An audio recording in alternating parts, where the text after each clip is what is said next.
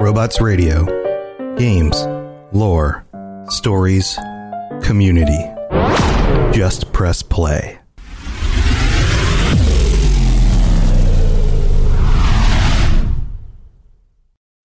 When you need mealtime inspiration, it's worth shopping Kroger, where you'll find over 30,000 mouthwatering choices that excite your inner foodie. And no matter what tasty choice you make, you'll enjoy our everyday low prices, plus extra ways to save, like digital coupons worth over $600 each week. You can also save up to $1 off per gallon at the pump with fuel points. More savings and more inspiring flavors make shopping Kroger worth it every time. Kroger, fresh for everyone. Fuel restrictions apply. Another day is here, and you're ready for it. What to wear? Check. Breakfast, lunch, and dinner? Check. Planning for what's next and how to save for it? That's where Bank of America can help. For your financial to-dos, Bank of America has experts ready to help get you closer to your goals. Get started at one of our local financial centers or 24-7 in our mobile banking app. Find a location near you at bankofamerica.com slash talk to us. What would you like the power to do? Mobile banking requires downloading the app and is only available for select devices. Message and data rates may apply. Bank of America and a member FDIC. Robots Radio presents You're listening to the Dungeons and Dragons Lorecast, the best way for everyone from experienced dungeon masters to those curious about D&D to learn more about the worlds, creatures, and lore of Dungeons and Dragons.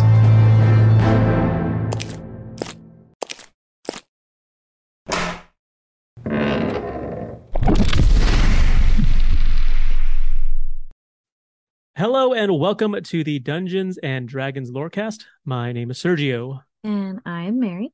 and we will be your lore masters for the evening or for the morning or afternoon, whenever you're listening to this.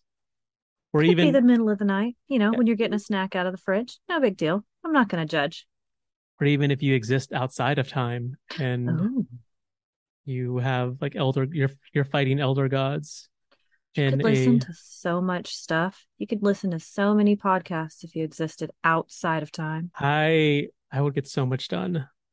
I would get so much done. I say that, but I'd probably still procrastinate. Same. Like like Cthulhu. Cthulhu would be like, hey, look, I know like time doesn't exist here, but we really need that stuff done um here pretty soon. I'd be like, no, I got it, I got it, it's fine. It's been seven centuries. Like It'll- looking at his wrist, like there's a watch there. It'll be It's been fine. seven centuries. It'll be just fine. Okay.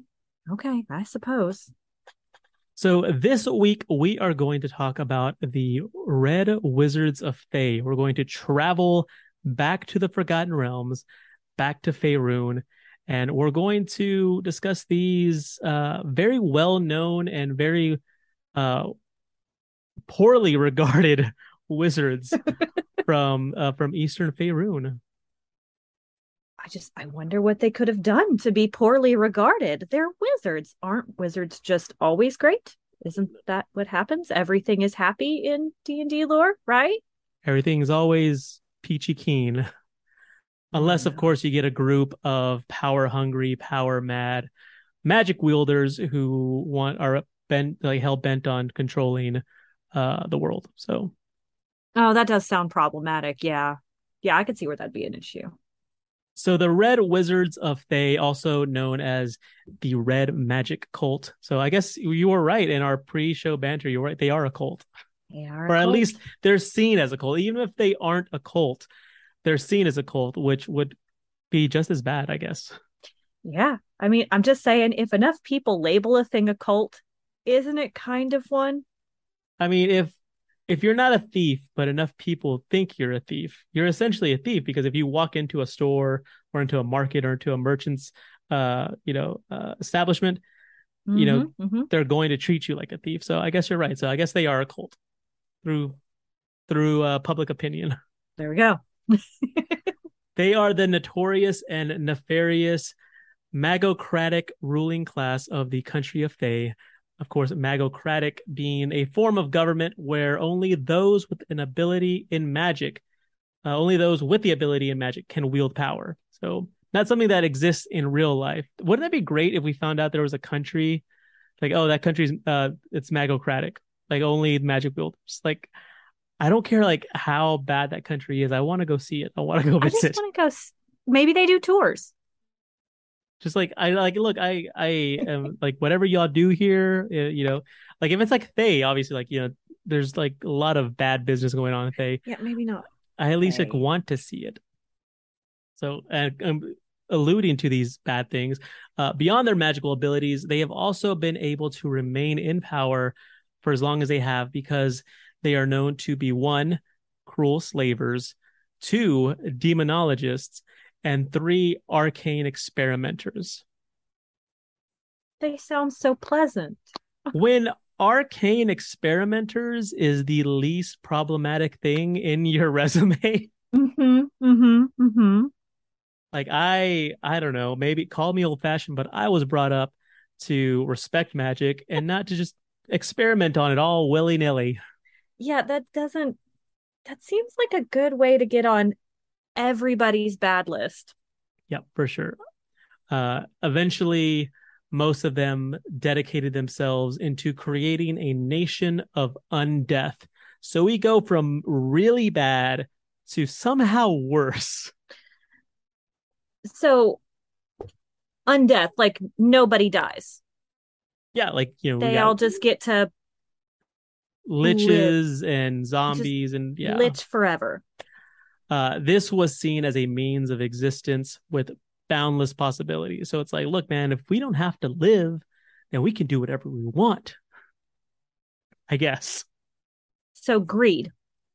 Yeah, I mean, which is really literally in, greed at the base level here. in keeping with like you know like the Red Wizards like sort of mantra as a whole.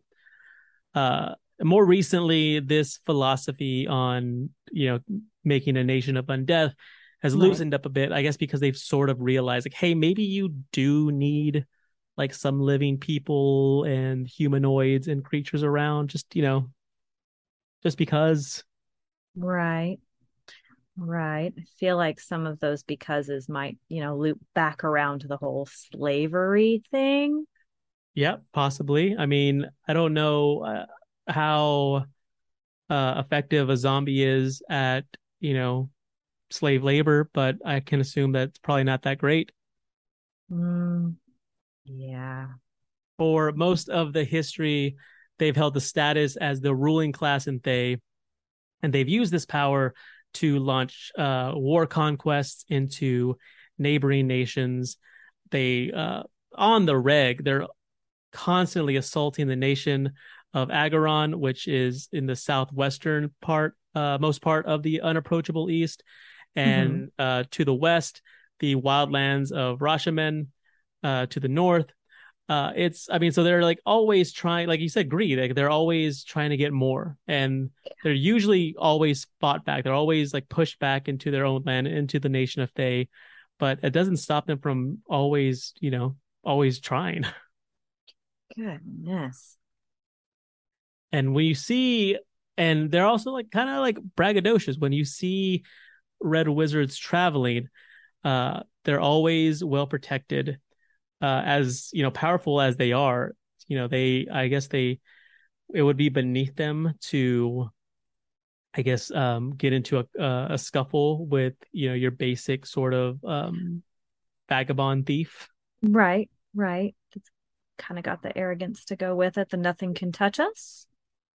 So they've always got like various types of guards. Uh-huh, and they're uh-huh. not very quiet or discreet in their travels. They kind of like make a show of it. They want people to know that they're there. I mean, that red robe, that's a status symbol. Oh no, yeah, absolutely. And we'll we'll talk about these red robes for sure. Like they take him very seriously. So let's talk about uh their history. Let's talk about uh where the red wizards come from, what are their origins. So Right. way back in the 10th century DR Dale Reckoning, the red wizards were a secret group of Mulhorandi spellcasters known as the Red Wizards of Mulhoran. Now, the Mulhoran are like the ancestors of sorts for the Mulan people of uh of whom like I'd say like 99.9% of the Red Wizards of Thay are Right. are Mulan. Um Okay. so yeah, so like the Mulhorandi are sort of like um think like sort of how like uh, many like English people can trace their ancestry to like the Anglo Saxons or like other groups. Right. Uh, and Mulhorand is what is like the geographic location that that is Thay now. That what that's what it was called back then. Okay, so of course, you know, name changes and stuff changes like that over time anyway. Of course. Okay. Uh, like Istanbul and Constantinople. It's a song. If you don't know it, it's a great song. Uh, this group, uh, this group, this group known as the Red Wizards of Mulhorand, they wanted nothing more than to achieve independence from the God King's theocracy. So in 922 Dale Reckoning, under the leadership of a red wizard and then later Zulkir, and we'll talk about the Zulkirs, Ythazz Okay. Buvaar, they raised an army and sacked the capital city of Mulhoran. So pretty impressive, right? I mean, they they as far as, you know, independence goes, can't, you know, that's a pretty good start to getting your independence. yeah. Yeah. Overthrowing um overthrowing a god king will do that. Kind Uh, of a real strong uh, message to everybody around you too. Exactly, exactly. So the God King responds by sending an army of his own to quash this rebellion. Uh, but even though it was enormous, like way bigger than the army that the Red Wizards had, it Mhm. was ineptly ed- in ineptly led. So you know, if you can't, if you don't have a good leader, you're not going to have good soldiers. Right. Doesn't matter how many of them there are. Numbers don't win against tactics. Right. And so at the Battle of Thazalhar, the two armies clashed and the Red Wizards just absolutely smashed. I'm talking smashed the gas on this army, Completely decimated. which goes to your point, you know, it doesn't matter uh you know what the size of the army if you don't have good tactics, if you don't have good leadership, you're bound to lose, which is exactly what happened here. So uh, it wasn't just because of the Red Wizards' own power uh, or the lack of competent leadership on the other side, but the Red Wizards had a bit of a ace up their sleeve. They had a bit of a you know secret weapon, so to speak. What like a like like like secret spells other people didn't know or like maybe a giant beast or something? Like what kind of what do you mean They secret weapon? they had the help of what is described only as quote, and this is from the source book that uh, that I got this information from. Mhm. The source book itself said an enormously powerful, mysterious, extra dimensional creature. Oh. That does seem like it would tip the scales in Uh, one's favor. Just a little bit, yeah. bit. Yeah. So, n- not to digress too far away from the history of the Red Wizards, but we later find out that this creature, this power, enormously powerful, mysterious, extra dimensional creature, was Mhm. actually the demon lord Eltab, uh, who is the ruler of the 248th layer of the abyss. Hmm. And Eltab is gnarly looking. I mean, it's I mean, uh, uh, beyond obviously like being a demon lord that is on par with Orcus or Demogorgon when it comes to power. Like he just looks gnarly. Oh. He he's 15 feet tall. He like he he's like a 15 foot tall humanoid. So he's got like two arms, two legs, stands up on them. Uh, and he's got the head of what I can only describe as like like like a demon dog, like a dog that is also a demon, and he's also kind of wearing this sort of like even though it, it's not like a like a mask or a helmet, it looks like it looks like one. It looks somewhere between a minotaur and a rabid dog. Right, because he's got these like gnarly antlers like sticking out of his head and like out of his body too, like these sort of spike things coming out of his body. Whew. And so like I'm saying like beyond the power that Eltab wields, I'm on the battlefield and I see that coming towards me. Like it could be as harmless as a puppy dog, but I mhm. the just the image of it is enough to get me, you know, hightailing it for sure. That is absolutely what a nope looks like. You are correct. And Oh. so it's no surprise that the Red Wizards, like you said, were able to win the battle. Like, you know, having an full on demon lord is going to tip the scales to your side. Yeah, I, yeah, definitely. So it was on this day that Mulhorand effectively ended and Thay was born. And one little side note that I found really funny and really interesting was that uh even after this, that you know, the the the god king of the time and then subsequent god kings of Mulhorand, uh, they continued to lay claim to the land and like even included it in their maps. Like, oh yeah, like that's our land right there. That's totally ours. Uh, but no one like you know to the god king's face, you're like, yes, absolutely, your sire, your your majesty, your highness, whatever. Mhm, Uh, mhm. And then you turn around like, what a freaking schmuck! Like, no one believed oh that. no. no one in their right mind believed that you know Mulhorand had anything to do with they anymore at that point.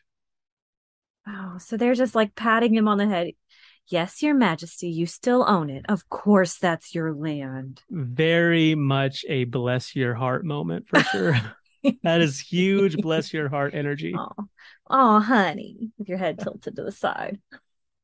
So for about a century afterwards, Thay's economy thrives and the nation grows in power. But, you know, and this is again, this is where like the cracks start to appear with the Right. greed, you know, the infighting between the Red Wizards and their large number. It uh it didn't allow them to make any kind of decision in any effective manner. Like making any making decisions about the government, about, you know, Mm-hmm. you know the people whatever it may be was extremely difficult and Right. so it was during this period of time that the council of the zulkirs was established so the council of zulkirs you have there are eight of them each of them Okay. representing a school of magic and the, of those eight then preside over their own provinces and they choose rulers for each of those provinces and those rulers are known as tharches Okay. so you've got you know several tharches they all uh you know um res- respond or they all uh are under the tutelage or uh you know Right, em- employ Of council these guys. of Okay. of a zulkir Okay. and then there are eight Zulkirs. And so these uh, Tharchions or Tharchionesses have absolute power in their given province, but they're always beholden to the Zulkir, who can remove them at will. Nearly absolute power. Nearly absolute power. So, how does one marry? How does one become a red wizard? Well, I mean, we can't just go grab a rope from the closet. That's not going to work. you better not, You better not. and we'll tell you why very soon. that is true. There's a reason. They are very, very selective about who gets to join the ranks and call themselves a red wizard. The title is extremely like real high up on their uh you know their hierarchy real high up the list it's Well, I super mean, selective beyond being a Mhm. title i mean it's also like you now have a lot. power like you Mhm. now you now are someone of authority in this land you know so it's not Mm-hmm. um so it's not just like okay well you know we don't want to just give out this title to anyone you know having this title brings with it like other i don't want to say responsibilities but other perks and other sort Right. of um social statuses right that's that's it social statuses that's where i was aiming but the words weren't happening words are hard sometimes for Words sure are real hard sometimes.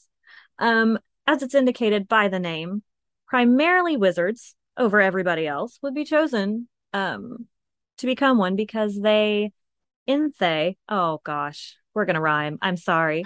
Um, sorcerers and bards were actually looked down upon, which personally I love a couple bards. Like love them. They're great guys. But Oh, well, I mean, I also know some really bad bards, some really That's true. terrible bards. I've So- never met a terrible bard yet, and I'd like to keep it that way. Mm, I've yeah, I mean, and so I on on the whole, I don't like, you know, the the inclusiveness of it. but at the same time, I can be like bar. Okay, yeah, bards, maybe not. You know. Wow, that's a hot take you got there. Uh, I mean, it's it takes a very special person to be a bard. You know, I I feel I feel as if I feel as if becoming a bard should be as difficult as it is becoming a red wizard. That's my hot take.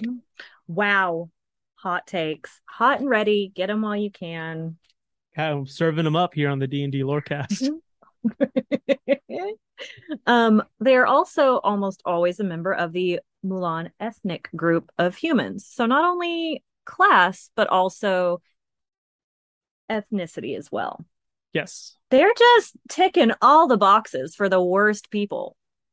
They yeah, really yeah. are. They're like you're like like no, not you, not you. Like you, maybe, not you. True. So these wizards, early in their spellcasting career, um, they begin to specialize in only one school of magic. And they that is like that's their thing. That's the thing that they do. They pick one and they run with it. Um, they hone and perfect this ability, hoping to be chosen um, to be part of the highly respected and powerful ranks of the Red Wizards. Um, once they've joined this group, um, in further effort to enhance their powers in their magical school of choice, they must sacrifice study in at least two of the other schools of magic. They can never again learn any of the spells from those prohibited schools. That's crazy. It is. That is just, you can only do one thing and you have to do it really, really, really, really well. So I did learn that Mm. if they already know one of these spells, like if they decide I'm going to, you know, sacrifice transmutation and I'm never going to learn another transmutation spell again. I shall I shall transmutate again no more forever. Um they if you if you got that that was a Being John Malkovich reference, please email us at the D&D lorecast at gmail.com because we should be best friends. Yeah, but that if they already issue an apology. no, no, I Oh. apologize for nothing. if you're not going to apologize for your puns, I'm not going to apologize for my being John Malkovich references. That's fair. You got a lot of pop culture references. I'll just stick That's- to my puns. That's all What it is. All that's swirling around in my brain Oh, is D and D knowledge, you know, references from movies from the past 30 years. And um I like Mountain Dew, and that's pretty much it. Some, you know, sometimes I even forget my own birthday. Oh, that's fair. I can understand that too. So if they already knew a, a transmutation spell before they decide to sacrifice uh you know that that school of magic in Mhm. in pursuit of further you know honing and and enhancing their power in their preferred school magic school of choice they they still know that spell they like they don't have to like you know forget it i guess So they can Um, still cast it they as can- well? they can still cast it because Well, because you know, no one and casting are two different. Well, yeah, they. I mean, they. I mean, they know it. They can still cast it. Um, I would. I would guess that um, at at a certain point, though, um, you know, because they have to have these prepared spells as Yeah. wizards, you know, they probably won't prepare them as often. Right. But um, but that's still it's still an option. Interesting. So speaking of prepared spells, um, as a result of this, this, you know, being, you know, there's no from having prohibited schools of magic, um, they can prepare more spells daily than other wizards and cast highly potent spells from their chosen school. which does make sense. I mean, if you're going to focus in on one thing, you need to be, or you should be Capable Really, of yeah. doing that better than if you're doing a little bit of everything. right. that yeah that made sense to me that aspect of it did as well I was like okay yeah that tracks um additionally they were considered to be some of the most powerful casters to uh with access to the most post- potent spells and arcane defenses as well so they're just these super powerful guys because they are super hyper focused on one thing and one thing only um you can always recognize a red wizard, in case you wanted to know, in case you're out, you know, walking, touring the city. I don't recommend going to Thay, especially wearing, you know, A certain color. a certain color. Be frowned upon. Um, they're easy to recognize by two things stylized tattoos all over their bodies, especially their heads. Um, this indicates um, the Mulan culture at large. Um, however, there is some speculation uh, that these tattoos allow them to focus their magic in a more powerful way or are actually magical themselves. So, magic tattoos. Magic tattoos. I love it. Because of these magical tattoos and it being a thing that they could use and it was accepted within their society, they went as far as to inscribe these tattoos on their slaves as well and use these slaves to infiltrate other cities. That's completely abhorrent. Like It is. They're just it's just getting Oh. worse. yeah, it's just like, yeah, it's red wizards. Like, who hurt y'all? Come on. The other thing that you can recognize them for, they're red robes. Of course. Matter of fact, nobody else inside of Thay is even allowed to wear one, with the exception of the priests of Kossuth. It's an elemental god of fire. And if you decided you wanted to, like you're going to be a rule breaker or a rebel and wear I the look color good in red, red. Yeah, I look good in red. No, no one's gonna stop me. oh, honey, bless Well, your heart, What's the Um, worst that could happen? death, penalty of death. They will kill you if you wear red. Like If that is like Regina George wishes she could. Being John. Malkovich, Mean Girls, I'm running the You- gamut here. Let's You just are all over the place. That's yeah, that's that's that's me. That's that's how my brain operates. Uh, so we're going to give my brain a little bit of a break, and we're going to go to the middle of the show where we thank our patrons, uh, talk about some news, talk about some stuff on the DMs Guild, and when we mhm. come back, we'll talk some more about the Red Wizards.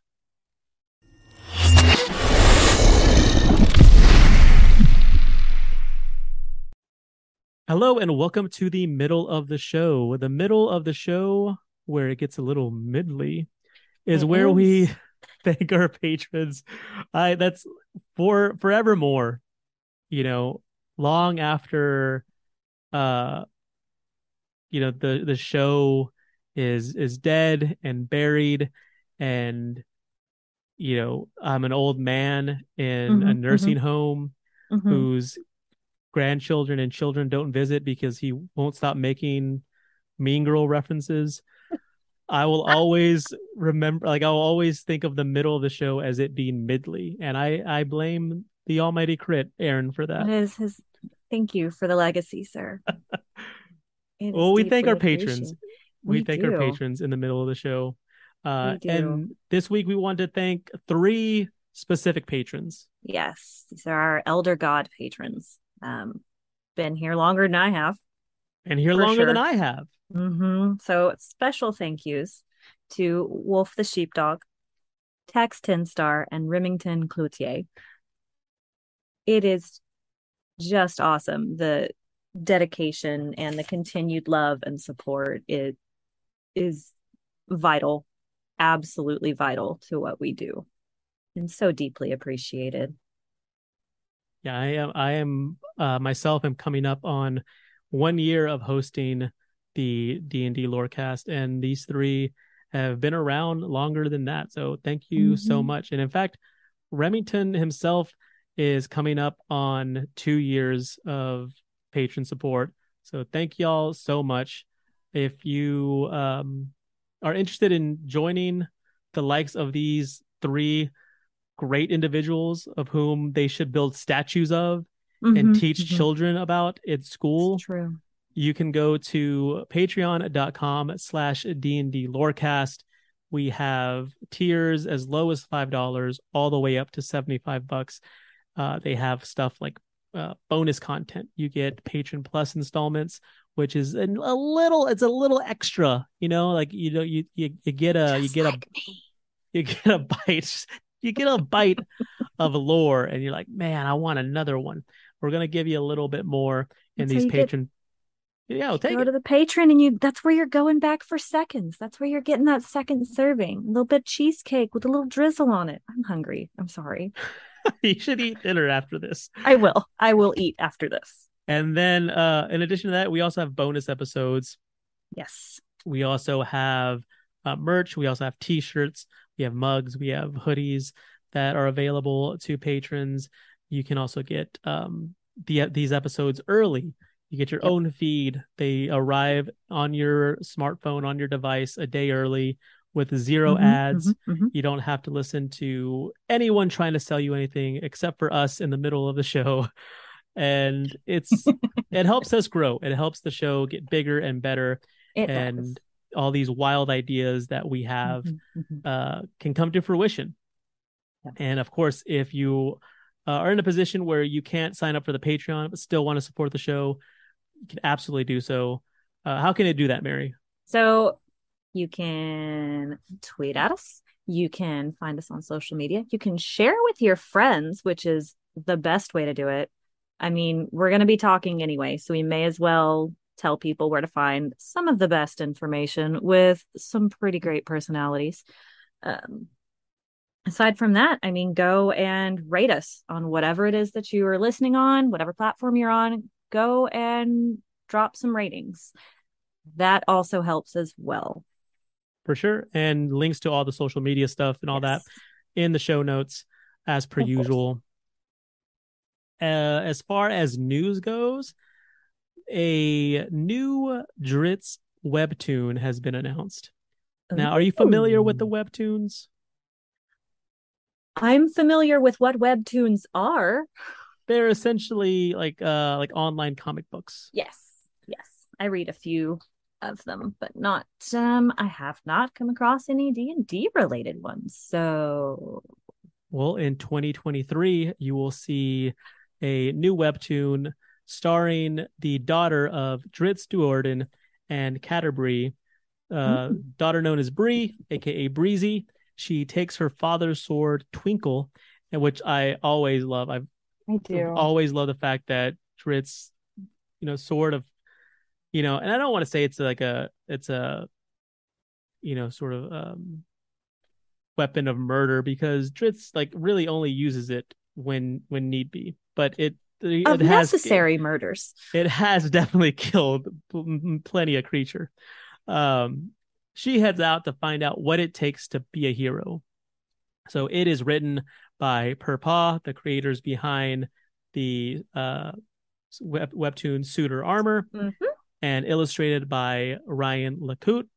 And for those of you who are hearing this for the first time and get immediately nervous, you know, like upon hearing this, yes, R.A. Salvatore is involved in the project. Oh good.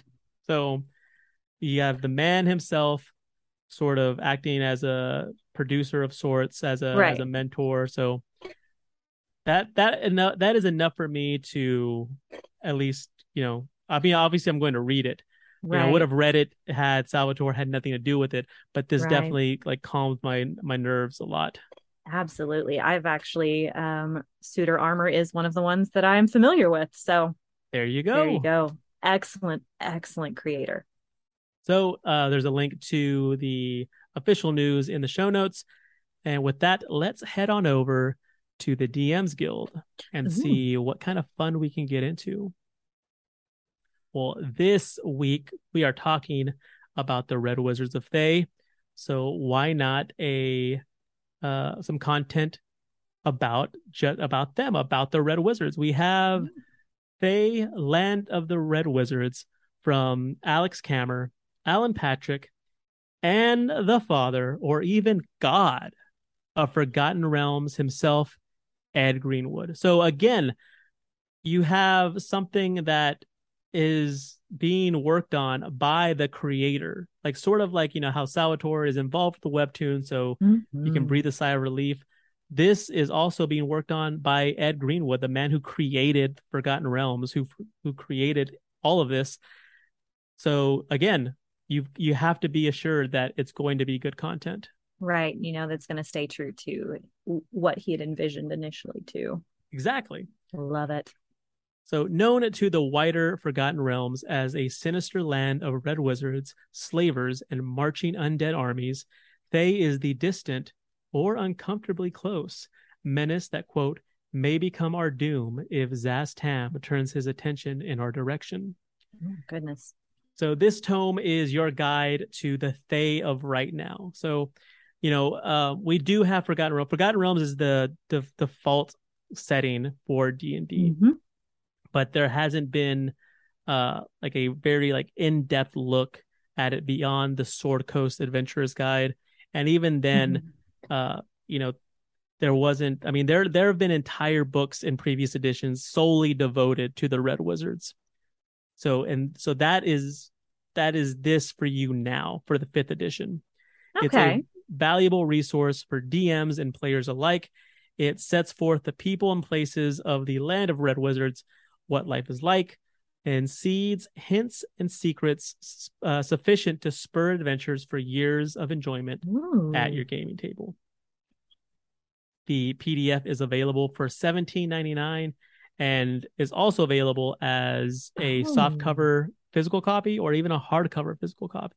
They which- also offer bundles. Yes, I mean, if yeah, so if you want to get the PDF and the hardcover or softcover, you'll get them both at a discount, which I appreciate because again, as we've spoken before, I the the absolute like dragon hoarder in me like Mhm, loves the mhm. physical book. I have to have the physical book. um but the uh convenient uh you know the man who's uh who's like The ruled by convenience very practical Practical Sergio. practical sergio a shout out to our good friends at the uh, mind gap podcast uh i have uh, I, I enjoy having you know dozens of books in the palm of my hand uh and then if i can have both at a discounted price frugal I'm here for sergio Yeah. that's where he shines. so yeah, check it out. A link in the show notes, of course. And with that, let's uh let's head to the end of the show and talk some more Red Wizards. What do you say? Oh, I say it sounds absolutely wonderful. I mean, they're not great people. The lore is great. It's great to learn about them, but they are good to- terrible. Right. It's good to know about potential dangers when you're out there adventuring. There you go.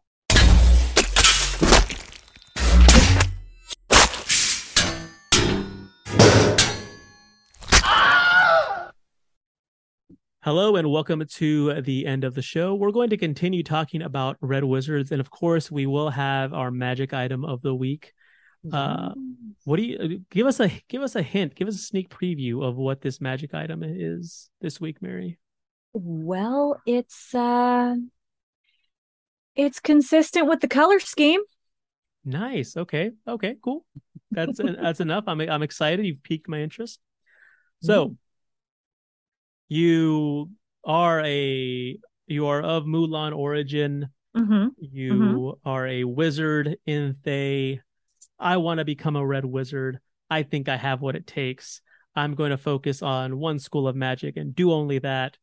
You train and you train and you focus and and you become powerful enough that you garner their attention and then finally you're plucked out from obscurity and they say like you you good sir or madam you shall be a red wizard so now that i am a red wizard what do i do so red wizards you know in addition to using their power to go on like war conquests and try to Right. you know take over uh, neighboring lands Right. they also use the power to change their own homeland of Thay through the use of weather controlling spells and to set up magical barriers that prevent unwanted visitors from entering.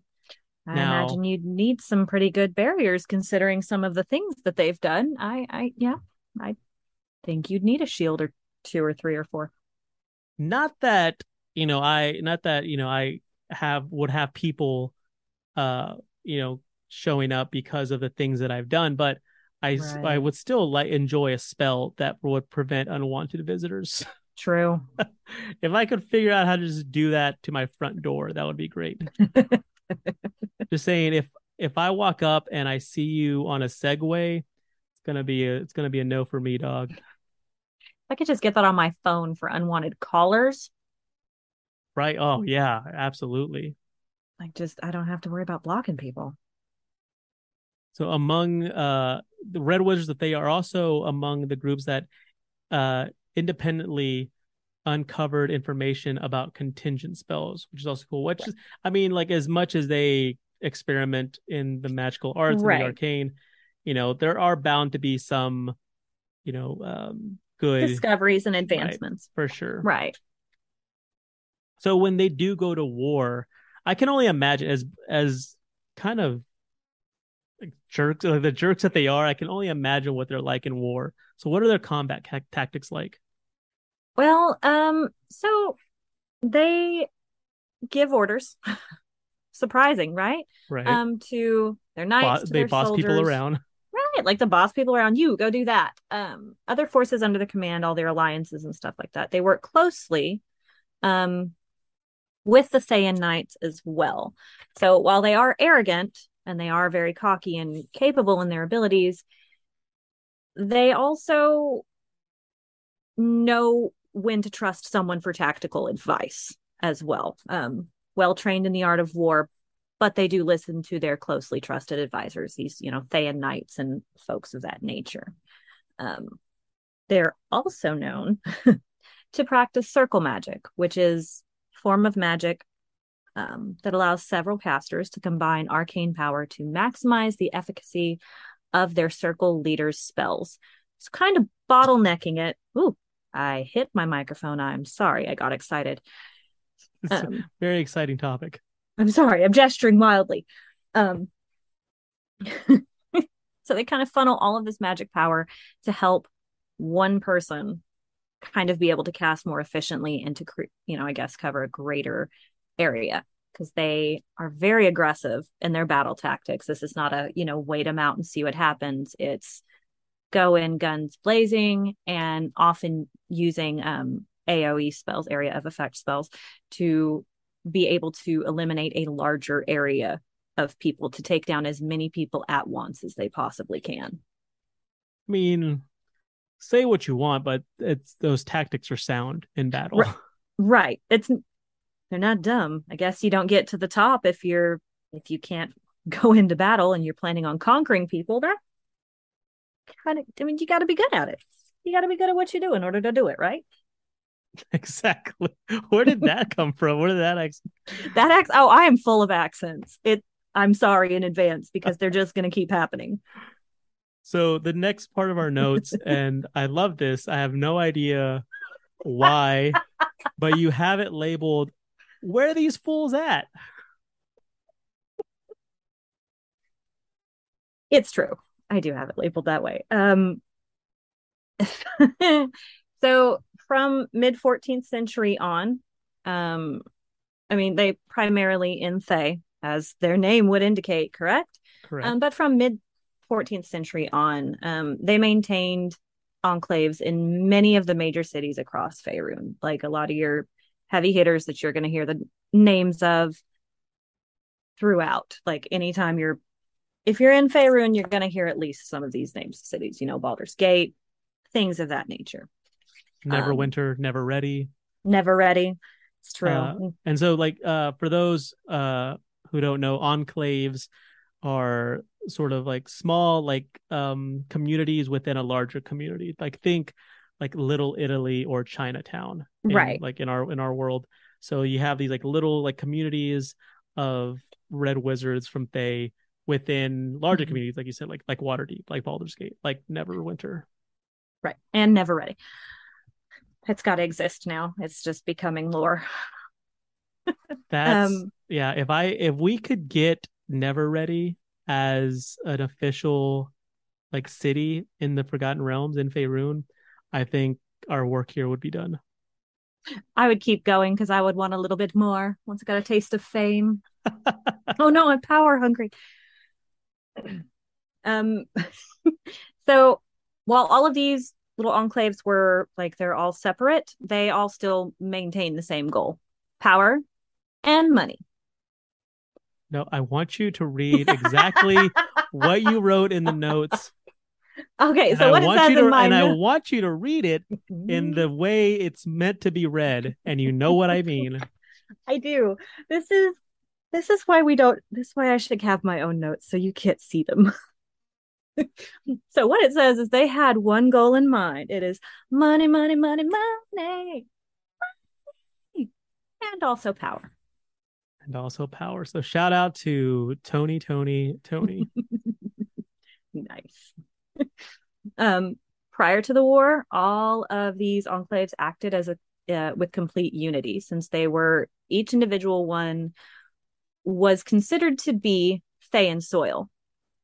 Like so whatever rules of the city did not apply to them in that enclave in that city until after the war. Kind of like it. um kind of like United States like or like just embassies in general. Yes. except um the country or the city that the enclave is in doesn't really agree to that i'm sure they're like no like no you if you kill somebody were you still like no like that just because you say so doesn't mean doesn't mean anything right after the war um only the separated autonomy survived so they were no longer going to be they no longer received support from and help from Thay but they all still had the same goal in mind and were working towards those goals. Okay. So then our next little bit since you're making me quote myself here um says and i quote who's in charge here? Can i speak to the manager? You may you may uh Mhm, mhm. so who the- and what would that be so the leaders of the red wizards and by default the rulers of all of Thay, since the red wizards are pretty much the people that control Thay, are mhm. the eight red wizards that I alluded to earlier, who comprise the Council of Zulkirs. Now, the Council of Zulkirs, they were established in 1030 DR, and according to uh, according to Wizards of the Coast, according to D and D, we are currently right around 1500 DR, about like in the late 1490s. So essentially, they've been around for about five centuries. Oh, Uh, each each member of the council represents one of the schools of magic. So, like Right. as you said earlier, you know every every wed every every wed wizard, every red wizard focuses Mhm, on one school of magic, and so as a result, you have you know some that are good at divination and some that are good at illusion, and so essentially like the best of the best gets to represent that school on the council. So you have uh, a member representing abjuration.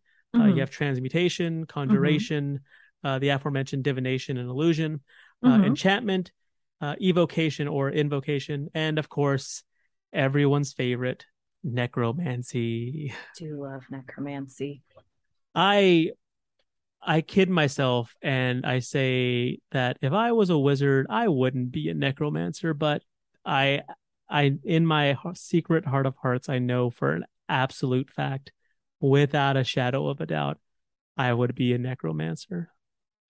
I think selective necromancy No, you can't. If you're in for a penny, you're in for a pound when it comes to necromancy. is it oh okay i didn't i didn't realize there were rules Oh yeah. Oh for sure.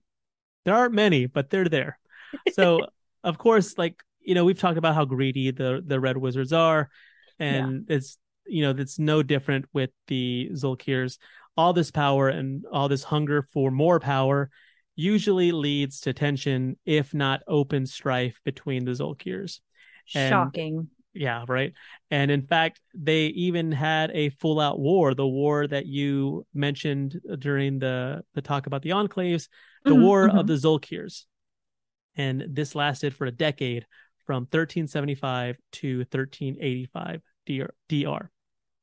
And we will go into further detail about this war and the Council of Zulkir member slash Archlich Szass Tam, who was the catalyst for it in a bonus Patreon episode later on this month. So if you are already signed up, be on the lookout for it.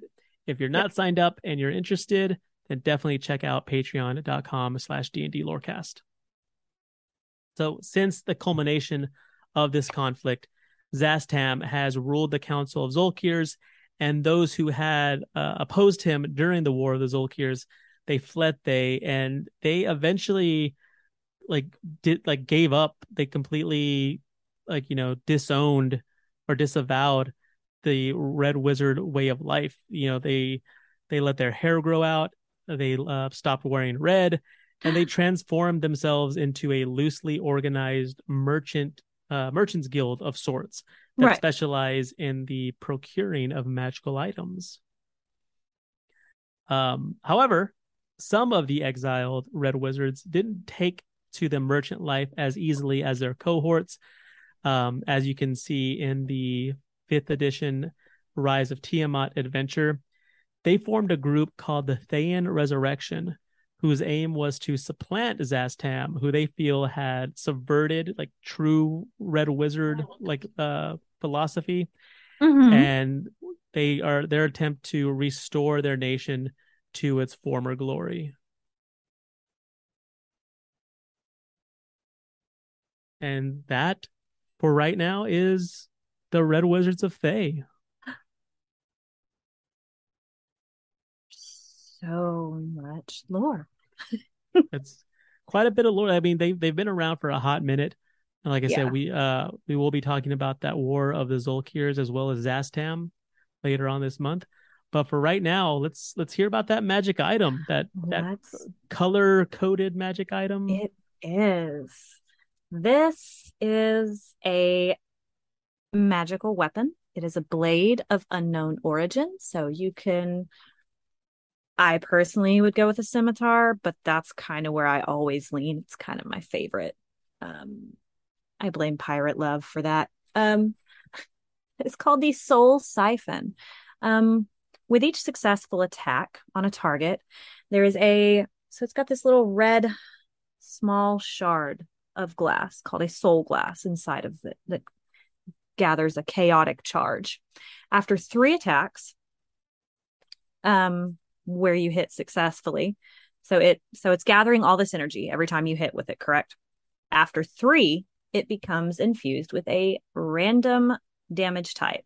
And then I have a list for you, a D8 randomizer, if you will. You know, acid, nice. cold, fire, force, lightning, poison, poison, poison, psychic, and thunder damage.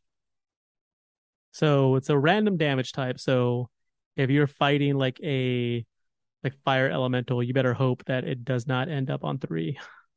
Yeah, exactly. That's the I mean, it's it's gathering chaotic energy. So of course it has to be chaotic. So is it so you say after three successful attacks, the blade becomes infused with this random damage type. Does mm-hmm. it stay infused with that with that damage type forevermore, or is it is there a is there be, a cooldown it, period? Uh I would, yeah, it would absolutely have to have a cooldown period. You can't just keep going with it. I mean, sometimes battle can go on forever. So I'd say, you know, it'd have to have three turns before it could start doing that again. And okay. it would be infused until it makes contact. Then, of course, you can roll for some, you know, acid damage, force damage, or what have you, and throw a couple d6 on there for a little extra. For a little extra. I like that. A little extra the Soul Siphon. Yes, sir. Well, thank you so much for listening to the Dungeons and Dragons Lorecast this week, allowing us to be a part of your life for this brief amount of time. Mm-hmm. Again, if you want to talk with us more, you can follow us on Twitter at D&D Lorecast. You can email us, dndlorecast at gmail.com. You can mm-hmm. join the Robots Radio Network Discord. We have a text channel on there. Uh, I'm literally always, I'm constantly on it. One, because I work from home. And so I have it open on one of my screens. And two, because I always have my phone on me. So uh, I will always, I will, oh, I'm constantly checking it and uh, eager to talk D&D with just about anyone. Oh, yeah, absolutely. and you're sparing my partner the the um the dread of having to talk. She like mean, she she she loves that I love it, but you know she could not care less about D and D. But she loves that I am thing. so you know it makes me very happy Yeah. which uh which is the best that I could hope for. Um, but the more I get to talk to somebody who loves D and D, the less I I get to talk to her to her about it, and she's absolutely fine with that. so help save her sanity. If nothing else, don't you care about her, listener, dear listener? well, that's about it. Like I said, thank you so much for listening. My name is Sergio. And I am Mary. Fare thee well, dear listener, and until we meet again, may all your twenties be natural. Thanks for listening to the Dungeons and Dragons Lorecast. If you've enjoyed the show, please consider sharing it with a friend, following us on Twitter at DND Lorecast, or jumping on the Robots Radio Discord to chat more with us about Dungeons and Dragons. We'll talk to you next time.